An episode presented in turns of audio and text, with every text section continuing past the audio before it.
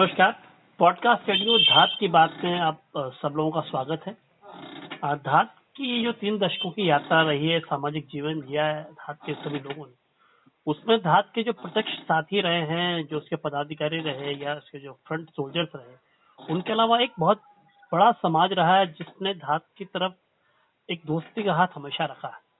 और वो कहीं मौन लोग रहे हैं, कहीं दूर रहे हैं और उन्होंने हमेशा हर धात के हर कदम पर आगे बढ़ करके साथ दिया है। ऐसे हमारे कई सारे धात के मित्र हैं जिनको लेकर के आज से हम अपनी एक श्रृंखला शुरू कर रहे हैं धात के दोस्त करके। इसमें हम धात के दोस्त रहे उनसे आपको मिलवाएँगे।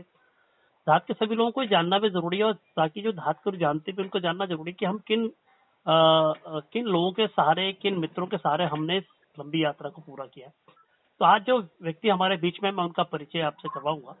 उनका नाम केशर सिंह बिस्ट है। केशर सिंह बिस्ट जी मुंबई में प्रवास करते हैं। किशन सिंह बिष्ट जी मूलतः पत्रकार है और पत्रकार होने के साथ उन्होंने मुंबई में जो एक बड़ी पहल करी है, वो पिछले दस वर्षों से एक कौथिक नाम का एक बहुत बड़ा आयोजन हर वर्ष करते हैं। और प्रवास में रह करके उत्तराखंड की संस्कृति को लेकर के इतनी बड़ी मोहर लगाना, वो इस बात को बताता है कि उस व्यक्ति का श्रम, उस व्यक्ति की जिद कितनी बड़ी रही होगी। धात का जन्म भी एक दौर में दिल्ली से हुआ, उसके बाद धात उत्तराखंड में आ गई। लेकिन आज भी हज़ारों प्रवासी ऐसे आज भी लाखों में, मुझे लगता है लाखों प्रवासी ऐसे हैं जो देश के अलग अलग कोनों में रहते हैं। और उनके अंदर अपनी बेटी के लिए, उनके अपने समाज के लिए करने की बहुत बड़ी तड़प है। तो उन ऐसे संगठनों में से जो प्रमुख संगठन उनसे हम आपका परिचय कराएँगे धीरे धीरे तो आज हमारे मेहमान केशर सिंह हैं। केशर सिंह भाई, आपका नमस्कार, आपको स्वागत। सर सादर प्रणाम। इस समुद्र नगरी से जो है आज आपकी आवाज़ सुनी अच्छा लगा, आपने हमें याद किया और अपना दोस्त माना, बहुत बहुत शुक्रिया। केशर भाई, सबसे पहले तो हमारी हमारी बातचीत का एक एक बेसिक ट्रेंड ये रहता है कि हम आपसे पहला सवाल तो ये पूछते हैं कि आप धात को कैसे, आपका परिचय हुआ पहले? और धात से आपका पहला साहब का कैसे पढ़ा और उसके बाद, उसके पढ़ने के बाद से लेकर आज तक आपकी जर्नी कैसे रही धात के साथ, उसको लेकर के आपका क्या कहना पहला सवाल। सर बहुत बहुत शुक्रिया और धात के साथ अपने रिश्ते की शुरुआत की आपने बात करी। मैं एक बड़ा दिलचस्प किस्सा है और आप ही को लेकर के है। और सन 2000 राज्य बनने के बाद जो है हमने दांडी कांठी पत्रिका निकाली थी बॉम्बे से क्योंकि इतिहास जो पत्रिका थी जो गुसाई जी की हाँ, हाँ। अर्जुन सिंह गुसाई जी की हाँ, उसके बाद जो है वो बीमार हो गए थे उसके बाद जो खालीपन सा आ गया था। उस मैगजीन को देख के मुझे लगा कहने कि उसको आगे बढ़ाया जाना चाहिए। उस पर उस एक शानदार पत्रिका की जो एक परंपरा थी। तो उस पर हमने कोशिश करी कि उसी तरह की कोई साहित्यिक पत्रिका निकाली जाए जिसमें हमारे उत्तराखंड की बात आए। और तब उस समय जो है दांडी कांठी को लेकर आगे बढ़ा। और दांडी कांठी के दौरान ही उस प्रकाशन के दौरान ही जो है धात से मेरा परिचय हुआ। आ, कई मित्रों ने जब भी उत्तराखंड से जिन मित्रों से मेरा उस वानी बातचीत होती थी वो धात अक्सर ज़िक्र करते थे। और साहित्यिक स्तर पर धात सबसे उस समय भी 2000 के लगभग जो है, सर्वोच्च संस्था थी और सबसे बेहतरीन काम कर रही थी। तो लोगों ने कहा कि भाई, अगर आप दांडी कांटी को अगर नियमित रूप से प्रकाशित करना है कोई लिटरेचर को आपको जानना है, क्योंकि मुझे भी सीखने की अलग थी कि उत्तराखंड वो क्या है। मैं खुद भी सीख रहा था और उसको प्रकाशित भी कर रहा था। तब जो है, दास से मेरा परिचय हुआ, लेकिन एक दिन क्या हुआ कि मुझे याद नहीं आ रहा अभी इस समय कि कौन से शख्स से दास से जुड़े हुए, जिनसे मिलने एक दिन में अचानक जो है वो देहरादून में आपके दफ्तर आया, दास के दफ्तर पहुँचा। और मैं तो उनका जब आप उस समय कुर्सी पर बैठे हुए थे और मैं जब दफ्तर में उनका नाम पता पूछते घूम रहा था हाँ। तो आपने बताया कि मैं मैं मंगाई हूँ हाँ। और आप जैसे मिलना चाह रहे हैं वो इस समय यहाँ मौजूद है मुझे याद नहीं आ रहा कि कौन से शख्स थे हाँ। उस दिन वो लम्हा था हिस्टोरिकल लम्हा था मेरे जीवन का कि मैं धात से उस दिन वाके रूप में पहली बार जुड़ा और मैं तन में मंगला जी से जुड़ा था आपके मार्फत जो है और उस शख्स से आपसे मिलना और धात से मिलना मेरे लिए बहुत ही, मेरे समझ जीवन का सबसे महत्वपूर्ण लम्हा रहा वो। उसके बाद आपके मेरे रिश्ते बने धात से धात के बारे में आपने मुझे विस्तार से समझाया। धात की कार्य प्रणाली के बारे में धात के सामाजिक पहल के बारे में, साहित्यिक पहल के बारे में तो मेरे लिए वो ज्ञानवर्धक लम्हा था, है ना? और इस पूरे दौर में आपने जिस तरह हमको उससे जुड़ा धात से जोड़ा, और कौतिक फाउंडेशन के नाते भी आपने जो हमें महत्व दिया, उसके लिए बहुत बहुत शुक्रिया।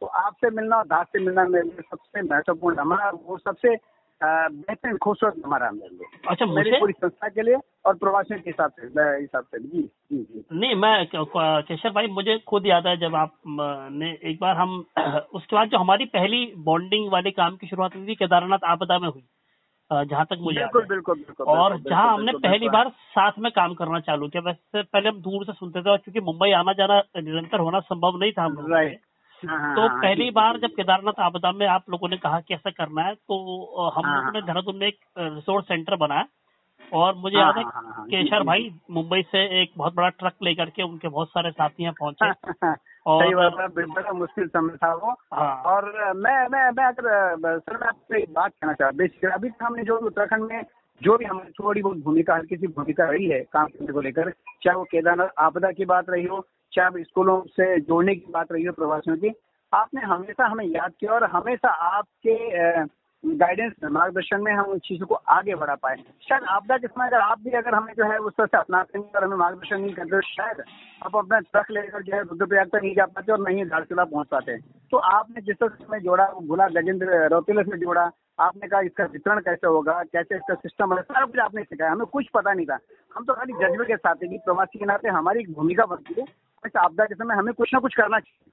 लेकिन उस जज्बे को जो है धात के मार्फत आपने जो आकार दिया आपने जो गाइडेंस दिया हम वहाँ आए ट्रक लेकर आए फिर उन चीज़ों को किस तरह से सारा इकट्ठा करके पैकेट बनाकर फिर कैसे लेके गए वो एक बड़ा मतलब वो तो खैर बड़ा विस्तृत अनुभव है हमारे लिए बहुत बड़ा अनुभव है।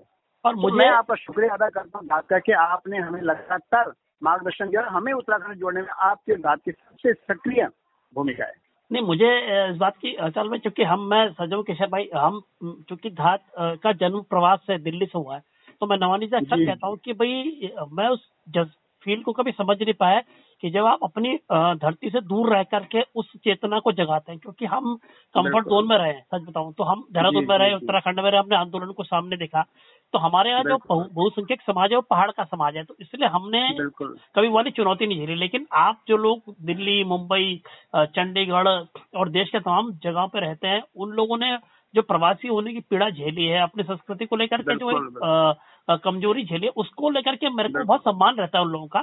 और मुझे लगता है कि उन जो प्रवासी समाज है वो भावनात्मक रूप से तो बहुत मतलब चार्ज रहता है लेकिन उसको हाँ बिल्कुल उसको वो डायरेक्शन नहीं मिल पाया उसकी भूमिका का उत्तराखंड में। मुझे आज भी ऐसा लगता है। आपको क्या लगता है? नहीं मैं मेरे को मुझे मुझे देखिए अभी अभी तो खैर कोरोना का दौर चल रहा है और आप बेहतर समय इस समय शायद मैं ये बात को ज़्यादा प्रखर ढंग से बोल सकता और अपनी बात को सही ढंग से रख भी सकता हूँ। देखिए प्रवासियों के प्रति जो निवासियों में एक नेगेटिविटी तो है हंड्रेड परसेंट मान के चलेगा पता नहीं मैं नहीं जानता आपने वहाँ देहरादून में रहकर कितना महसूस करते हैं, लेकिन हमें थोड़ा ना थोड़ा की पीड़ा है, मन में पीड़ा इस बात की। क्योंकि जिस तरह की, देखिए, हम ऐसी भूमि में रह रहे हैं, जहाँ वो भूमि हमें अपना तीन चार पीढ़ियों के बावजूद भी महाराष्ट्र की भूमि में रहकर आपको कभी ये महसूस नहीं होता कि आप इस भूमि के हैं, इतना लंबा समय गुजारने के बाद भी।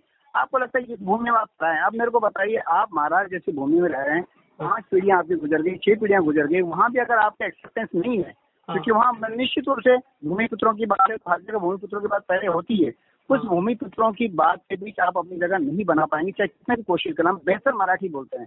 हम बेहतर हमारे उनके साथ में एक बहुत अच्छा सामंजस्य है लेकिन इसके बावजूद वो एक्सेप्टेंस नहीं कि आप महाराष्ट्र हो गए ये नहीं कह सकते आप ठीक है? आप इस भूमि के लेकिन दुखद तब दुख तब होता है जब आप पहाड़ जाते हैं उत्तराखंड में भी आपको इस बात का एहसास कराया जाता है कि आप इस भूमि से आपका वास्ता नहीं रहा। ठीक है? आपके बाप दादा छोड़ के चले गए थे और अब आप बहुत संपन्न हो गए हैं। हर पारी संपन्न नहीं हुआ वो आज भी संघर्ष कर रहे हैं। लेकिन एक धारणा ऐसी बन गई कि भाई ये प्रवासी हैं। प्रवासी और प्रवासी का मतलब ये हुआ कि इनका हमारी इस उत्तराखंड की ज़मीन से इनका कोई वास्ता नहीं रहा। ये जो नेगेटिविटी है ये बहुत खतरनाक स्थिति है। और मुझे लग रहा है हम पिछले बीस सालों में जो भी हमारा सामाजिक जीवन रहा है आधा इस समय इसी संघर्ष में गुजर गया निवासियों को कन्विंस करते करते कि हमारी ज़मीन को आप उनसे इस तरह बेदखल मत करो अपनी अपनी ज़मीन हमारी ज़मीन है। आज कोरोना के दौर में भी देखिए, सोशल मीडिया का किस तरह नेगेटिव इस्तेमाल हो रहा है। जहाँ लोग ये कह रहे हैं, वीडियो बना रहे हैं छोटी छोटी वीडियो बनाने के बाद आप इधर मत आइए, आपको कंडाई लग जाएगी। भाई मैं ये कह रहा हूँ कि आप सरकार को समझाइए कि जो प्रवासी आ रहे हैं, उनकी जाँच करें। तब जाके उनको ऊपर जाने दें। लेकिन आप ऐसी भूमिका मत बनाएँ कि आप उधर से निकले नहीं। आप दिल्ली से यहाँ ना आए, बॉम्बे से ना आए, चंडीगढ़ से ना आए ना आए। ये जो एक तरफा जो है निर्णय है और एक जो नेगेटिविटी है ये बहुत खतरनाक किस्म की नेगेटिविटी जो आपको अपने प्रवासियों को काटती है आपसे दूर कर, दूर करती है नज़दीक। भाई मैं यही मैंने हर बार देखा हुआ हर बार मैंने देखा है कि प्रवासियों के प्रति कहीं ना कहीं एक नेगेटिव शेड है वो क्यों है इसके साथ लंबी समीक्षा की ज़रूरत है। नहीं मुझे लगता है केशर भाई मैं इसमें बात को जोड़ता हुआ देखो हम दो छोर है एक तरह से मैं हमेशा हम्म, उत्तराखंड में बड़ी मात्रा में पलायन हुआ है। लगभग पचास परसेंट से ऊपर पॉपुलेशन उत्तराखंड की जो मूल निवासियों की बाहर रहती है पचास परसेंट यहाँ रहती है। और इसका और वो जो प्रवासी रहे उनका उत्तराखंड के निर्माण में एक बहुत बड़ा योगदान है ये सब जानते हैं। उत्तराखंड आंदोलन जब शेप ले रहा था तो मुंबई से मुझे याद है दिवाकर भट्ट से लेकर तमाम बड़े नेता अपने रिसोर्स के लिए मुंबई दिल्ली की ओर रुख करते थे। वहाँ से संसाधन जुटाते थे फिर यहाँ के आंदोलन करते थे क्योंकि पहाड़ का समाज पारंपरिक रूप से गरीब था। उसके पास उतना संसाधन नहीं थे तो हम संसाधन के लिए हमेशा प्रवासियों पर निर्भर रहे आराज से नहीं। निश्चित रूप से। और लेकिन क्या है कि असल में ना मुझे लगता है कि इस पूरे प्रोसेस में हुआ क्या है कि जो यहाँ के प्रतिनिधि संगठन है मान ले जाए। भारत एक छोटा सा संगठन है और जो वहाँ के। प्रतिनिधि संगठन है उन्होंने कोई संयुक्त पहल नहीं करी। यहाँ के प्रतिनिधि संगठन वहाँ के संगठनों को कोई अच्छी भूमिका नहीं दे पाई क्योंकि देखो किशन भाई आप रह रहे हो थाने में आप रह रहे हो महाराष्ट्र में लेकिन आप। उत्तराखंड में क्या कर सकते हो? ये धाद आपको गाइड कर सकता है कि भाई आप ऐसा करोगे। मुंशियारी में आ जाओ ऐसा करते हैं स्कूल में किताब लगा बिल्कुल जब तक आपको और होता क्या है कि जब आप बिना किसी भूमिका के समाज में आए तो, तो समाज में तमाम तरह की आशंकाएँ होती है। क्योंकि देखो किशोर भाई मैं इसको इस तरह से भी लेता हूँ कि समाज में ना एक ये धारणा रहती है। कि ये बाहर से पैसे वाले लोग आ रहे हैं हमें डोमिनेट करना चाहते हैं। हम्म, हम्म, हम्म। हाँ हाँ बिल्कुल बोले सर और इस इस कारण क्या होता है कि जो अच्छे भावना से भी समाज के लिए करने के आते हैं उनको भी एक्सेप्ट नहीं। करते हमारा समाज। ये भी बिल्कुल सही बात है सही बात है। हमारे मैं, बिल्कुल आपसे इस बात से सहमत हूँ। ऐसा नहीं कि सौ प्रतिशत निवासियों की ही जो है कई खामियाँ हैं कि वो हमको नहीं जोड़ पा रहे हम उनसे नहीं जुड़ पा रहे हैं। कहीं ना कहीं प्रवासियों की भी कहीं ना कहीं कुछ भूमिका रही होगी जिसकी वजह से वो एक दूरियाँ बन गई। लेकिन मैं आप ये बिल्कुल आपने सही तरह से रेखांकित किया है कि अंतिम हकीकत ये कि जब उत्तराखंड मैं गवाह हूँ मैंने देखा हुआ है। जब दिवाकर भट्ट जी बॉम्बे आए हुए थे मुझे आज भी याद है कि पैंसठ हज़ार रुपए की धनराशि उस समय 94 के आसपास जो प्रवासियों ने उन्हें दी थी कि आप आंदोलन में आगे बढ़िए। उस समय 94 में 90 के दौरान जो है चौसठ हज़ार की राशि बहुत बड़ी हुआ करती थी अच्छी राशि थी वो। ठीक है? ये अलग बात है कि निवासियों में निवासियों में बहुत ज़्यादा उस पर हलचल हुई कि नहीं नहीं साहब, पता नहीं कितने पैसे लगे, क्या पैसे, लेकिन हम उसके गवाह हम जानते हैं हमने कितनी रकम दी थी, ठीक है? मैं आपको ये कहना चाह रहा हूँ कि उस समय प्रवासियों की उत्तराखंड को बनाने में निश्चित रूप से एक सक्रिय भूमिका रही, और मैंने यहाँ लोगों को मंचों पे रोते हुए देखा, जब मुजफ्फरनगर कांड हुआ था, मुझे आज भी याद है कि बॉम्बे मेयर के जो है, उस पास एक बंगा वो था, हॉल था, उसमें एक सभा हुई थी, और उस समय लिटरली जो लोग थे, वो रो रहे थे कि उनके साथ इतना बड़ा हादसा हो गया, और वो सिवाय अपने आँसू को बहाने के क्या एक बेचैनी थी उनके अंदर ऐसी घटना उनके साथ क्यों गई। इस तरह का डर था। और उसके बाद आपको विश्वास नहीं होगा वो एक ऐतिहासिक घटना है कि शिवसेना की दशहरा रैली होती है पहले बाल बाला साहब ठाकरे के समय पता आपको याद आज भी होती है है ना? हाँ हाँ। एकमात्र दिवाकर भट्ट अकेले शख्स रहे हैं जो इस पूरे उनके शिवसेना के इतिहास में जिनको उस मंच पे दशहरा रैली में उनको जगह दी गई। कि हम उत्तराखंड के साथ हैं। ये पूरा पूरा इतिहास है, शिवसेना के इतिहास में। किसी और शख्स को कभी जगह नहीं मिली उस मंच पे एक दिवाकर भट्ट को उस मंच पर खड़ा किया गया। उनको अपनी बात कहने का मौका दिया ये आपका सम्मान था, आपकी लड़ाई के साथ वो जुड़े हुए थे। महाराष्ट्र तक लोग जो है, उनसे बाल साहब ठाकरे तक गए। हमें मदद करें, हमें सपोर्ट करें, नैतिक समर्थन दीजिए आप। तो उन्होंने कहा, हम आपके साथ हैं। तो मेरा ये कुल मिला कहना है कि उस दौर के जो लोग थे, कई लोग थे बॉम्बे से, जिन्होंने उसमें जो अपना जो भी हो सकता था बाल साहब ठाकरे पर लेके वो मंच दिलवाया, अपनी बात कहने का हर प्लेटफॉर्म उपलब्ध कराया। बॉम्बे में जो है चर्च गेट के आसपास बीटी के आसपास उन्हें धरना दिया धरना प्रदर्शन करा। तो मेरा ये कहना है कि ऐसा खाली बॉम्बे ने नहीं किया हर शहर ने किया। तो मेरा ये कहना है कि जब शहर ने सारे शहर ने प्रवासियों ने अपनी भूमिका निभा तो आज आप उसको खारिज कैसे कर सकते हैं कि ये पहाड़ नहीं नहीं केशव भाई है? सुनो ऐसा मैं इसको यहाँ पर देखो इस तरह से लेता हूँ हमारी चूँकि बातचीत धात के साथियों से हो रही है और आपकी और मेरी तो घंटों बातचीत हुई है इस विषय पर। बिल्कुल अब अब हम अब हम यहाँ हमने देखो अब हम आपने और मुझे लगता है कि ये जो आपका ऑब्जर्वेशन है एक हमारा ऑब्जर्वेशन है। अब इस जी। धात के साथ आपका साथ दो दो महत्वपूर्ण पड़ाव मानता हूँ मैं धात के साथ जो आपके साझेदारी में हमने काम किया। एक हमने केदारनाथ आपदा में काम किया। तो पहला काम केदारनाथ आपदा में मैं लोगों को बताना चाहता हूँ कि जो एक हमने 1200 के आसपास बैग उत्तराखंड के अलग अलग क्षेत्रों में बांटे। उसमें लगभग 400 से। लेकर 500 बैग आप लोग ने भिजवाया हमारे पास एक बिल्कुल, दूसरी बात यह है कि उसके बाद जब केदारनाथ में जो बच्चों की शिक्षा में सेव करने का जो धार ने पहल की उसमें केशर भाई ने मोहन काला जी से मिलवाया और मोहन काला जी ने 50 बच्चों का खर्चा दिया। हाँ। तो लगभग वो पाँच लाख रुपए की एजुकेशनल सपोर्ट उनकी मार्फत दिया गया। उसके बाद। अगला ये चरण हमारा ये कोना कक्षा का प्रारंभ होता है जिसमें पिछले वर्ष मैंने केशर भाई से बात करी और हमने कहा था कि हम स्कूलों में एक छोटे छोटे सहयोग से लाइब्रेरी बना रहे हैं। तो केशर भाई मैं आपको मैं साथियों को बताना चाहता हूँ कि केशर भाई ने इसको कहा कि ठीक है मैं इसमें मदद करते हैं। उन्होंने अपनी तरफ़ से पोस्ट डाली और आज मेरे ख्याल से पचास से साठ लोग पहले चरण में जुड़े हैं उसमें। और अ, मैं केशर भाई को बताना चाहता हूँ कि लगभग 500 कोने हमारे होने वाले हैं। हम फूलदेवी कार्यक्रम करने वाले थे। तो बहुत हम बड़ा काम किया आपने और निश्चित धार इसके लिए बधाई का पात्र बहुत शानदार पहल कर रहे हैं बहुत अच्छी पहल करें और हम भी जुड़ पाए हमें अच्छा लगा। एक सुखद एहसास है इस बात का कि चलो जहाँ तक हमारा पहुँचना संभव नहीं था आपने वहाँ पहुँचा दिया। मैं मैं सर मैं आपको मूल एक बात कहना चाह रहा हूँ धात के संदर्भ में कह रहा हूँ क्योंकि ऐसा नहीं कि जज्बा है? चाहे निवासियों में, चाहे प्रवासियों में। बात सिर्फ़ ये है कि हम उसको रेखांकित कैसे करें, उसको कैसे समझते उसको दिशा कैसे देते हैं। अगर धाद हमें, अगर मान लो इस सारे कार्य में जो आप, जिनका आप ज़िक्र कर रहे हैं, अगर आप हमें हमारा मार्गदर्शन नहीं करते तो क्या हम उस कार्य कर पाते आपने हमारे जज्बे को दशा दी दिशा दी, और उसके नदी का प्रभाव बना, और हम भी जो ऊपर पहाड़ की तरफ़ चल पड़ेंगे ये काम हमें करना है, हमने उसकी ज़िम्मेदारी ली।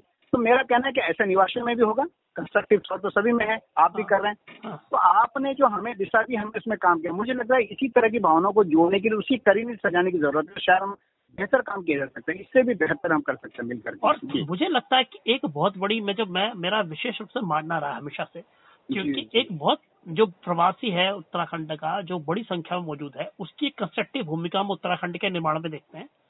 और वो केवल पैसे से ना हो। मतलब मेरा मानना व्यक्तिगत। रूप से कि ऐसा नहीं कि हम किसी से बहुत संसाधन को उम्मीद करते हैं।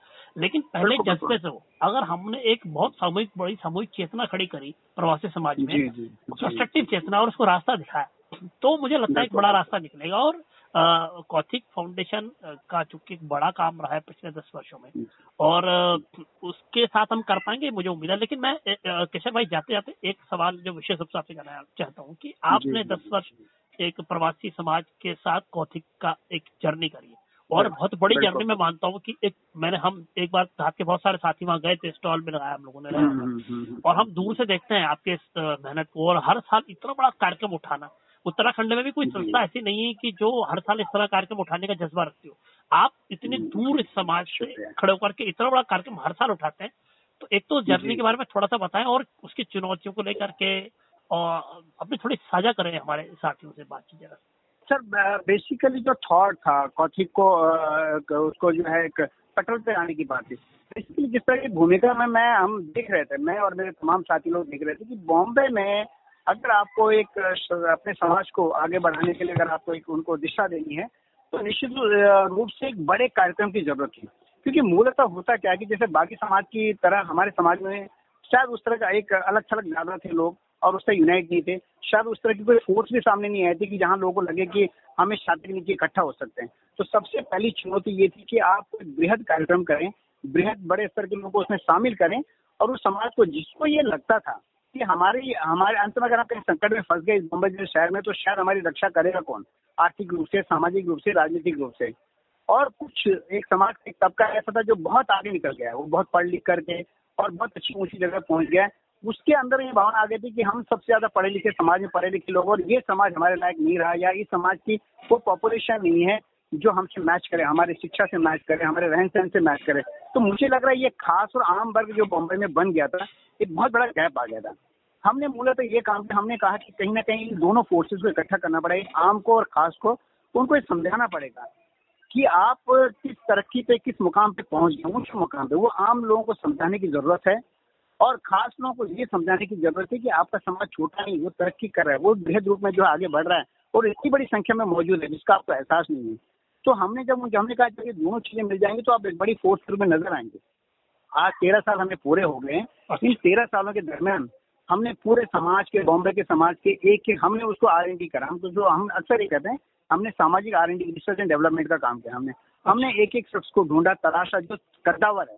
जिसके पास आर्थिक ताकत है जिसके पास जो है जिसका अपना और है और जिसमें अंदर देने की कुवत है कि भाई मैं समाज के लिए कुछ करना चाहता हूँ। क्योंकि देखिए कमज़ोर कुछ नहीं करता समाज के लिए। कमज़ोर आदमी जो है वो सहारा ढूंढता है और आपको ऐसे सारे बड़े बड़े सहारे सामने लाने की ज़रूरत थी जब लोगों ने उस कौथी के मंच पर एक एक करके लोगों को प्रकट होते देखा इतनी बड़े कि भाई ये फला का डायरेक्टर है फला चेयरमैन है ये फ़िल्म इंडस्ट्री में इतनी बड़ी जगह पे नाम कमा चुका है ये तो जब लोगों को तब लोगों को लगा कि हमारे लोग तो इतनी बड़ी बड़ी ऊँची जगह पे हमें की चिंता की ज़रूरत है? उसको कहीं ना कहीं एहसास हुआ कि हम भी ताकत हो रहे हैं है ना और जब वो शख्सियतें मंच पर आए उन्होंने देखा कि ये हज़ारों की संख्या में इतने लोग बैठे हुए हैं उसको लगा कि भाई ऐसा नहीं मैं अकेला तो अकेला नहीं हूँ यहाँ से बहुत सारे लोग इतनी बड़ी संख्या में बैठे हैं हमारा समाज कितना संपन्न है मतलब संख्या के हिसाब से भी।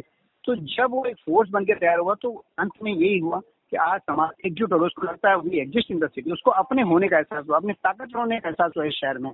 तो मुझे लग रहा है कि ऐसे मंच की ज़रूरत थी और वो आम और खास को जुड़ना ही जो है हमारी कुल मिला के उपलब्धि रही है कि हम समाज को एक रेखांकित कर पाए कि इस बॉम्बे शहर में हमारा अपना अस्तित्व है और कभी संकट काल में भी उसका आपके संकट का निवारण कर सके ऐसे लोग मौजूद हैं। तो राजनीतिक रूप से भी, सामाजिक रूप से भी, आर्थिक रूप से भी जो कार्यक्रम हमने चार, पाँच, छह लाख शुरू किया था, आज जो सत्तर, अस्सी लाख रुपए अगर आज पहुँचा है वो उन्हीं की बदौलत पहुँचा जो जगह पे आज खड़े हैं जो हमें मदद कर रहे हैं चीज़ों को लेकर आप करिए काम जो भी काम होगा हमारे पास हम साथ में काम करेंगे। तो हम इस सब काम को आगे बढ़ा पाए। तो मुझे लग रहा है एक एहसास की ज़रूरत थी उनको दिलाने की कि आप इस शहर में एक ताकत है और वो ताकत आज खड़ी हुई है। बस यही हमारी भूमिका है। नहीं केशव भाई अब मैं आपको बात के हाथों को भी बताना चाहता हूँ कि इस बीच कोविड नाइन्टीन के तहत बहुत सारे जो उत्तराखंड के बच्चे हैं जो गरीब लड़के हैं वो मुंबई की होटल इंडस्ट्री में नौकरी करते हैं और केशव भाई बोल ही रहे थे कि वो उनके लिए बहुत बड़ा संकट आ गया और आप लोग लगातार उनकी मदद करने की कोशिश कर रहे हैं। तो मैं आपसे ये भी जानना चाहूँगा कि आप थोड़ा सा संक्षेप में बताएँ और ये भी बताएँगे कि यार हम इसमें क्या कर सकते हैं? जैसे आपने भी मेरे साथ अनौपचारिक बातचीत में कहा था कि हम लोग उनको आ, उनको मार्फत मुख्यमंत्री से भी बातचीत करेंगे पर आप बताएँ जरा अपनी बात फिर उनको लेकर के हम क्योंकि मैं ये ये एक्चुअली हम लोग शायद पहल नहीं कर पाए। ये भी हमारी कहीं ना कहीं कमी है प्रवास में क्योंकि वो एक बड़ा तबका जो होटल के बॉम्बे के होटलों में काम कर रहा है। मैं बॉम्बे के संदर्भ में बोल रहा हूँ वैसे ये संख्या दिल्ली में भी उतनी है सभी शहरों में उतनी है चाहे इंदौर ग्वालियर जहाँ भी चले जाए आप। लेकिन बॉम्बे में बहुत बड़ा समाज है पहले से होटलों से जुड़ा हुआ है। उनको संगठित करने की सख्त ज़रूरत थी। ये कम से कम मुझे लग रहा है कि हम लोग इसमें देर हो गई हमें उनके संगठित करने में तो वो असंगठित क्षेत्र है हाँ। वो बच्चों की दिक्कत सबसे बड़ी समस्या ये है कि उसके वो जो होटल मालिक हैं। एक तो उनको समय पर उनका नियम कानून है नहीं। उनको समय तनख्वाह न दे देना न देना या उनको कभी भी निकाल कर बाहर कर देना या उनके कोई मौलिक अधिकार रहे नहीं। वो जाते हैं वो दिन की दिहाड़ी की तरह काम करते हैं और बेचारे उनको पता नहीं होते अभी उनकी नौकरी रहेगी भी या नहीं रहेगी। तो इस असंगठित क्षेत्र में जो लोग काम करें हमारी एक कोशिश है कि हम होटल के उन बच्चों को लेकर संगठन खड़ा करें। ये हमारी भावी एक पहल होगी आगे जाकर के।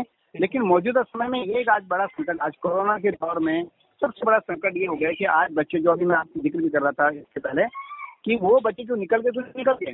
कुछ बच्चे उम्मीद में उनको ये पता ही नहीं था कि ये संकट इतना बढ़ेगा तो होटल मालिक अचानक शट डाउन कर देंगे और उसके बाद उनके लिए खाने पीने की तकलीफ़ हो जाएगी। अब हम कोशिश ये करें कि वो जो होटल की, अभी हमें एग्जैक्टली पता नहीं है ट्राइंग टू फाइंड आउट कि कितने बच्चे हैं। तो उन बच्चों तक राशन पहुंचाना, ये हमारी अब मूल ज़िम्मेदारी होगी कैसे हम उनका जो एक महीने का कम से कम भरण पोषण कर सकें। और ये हमारी सामाजिक ज़िम्मेदारी है।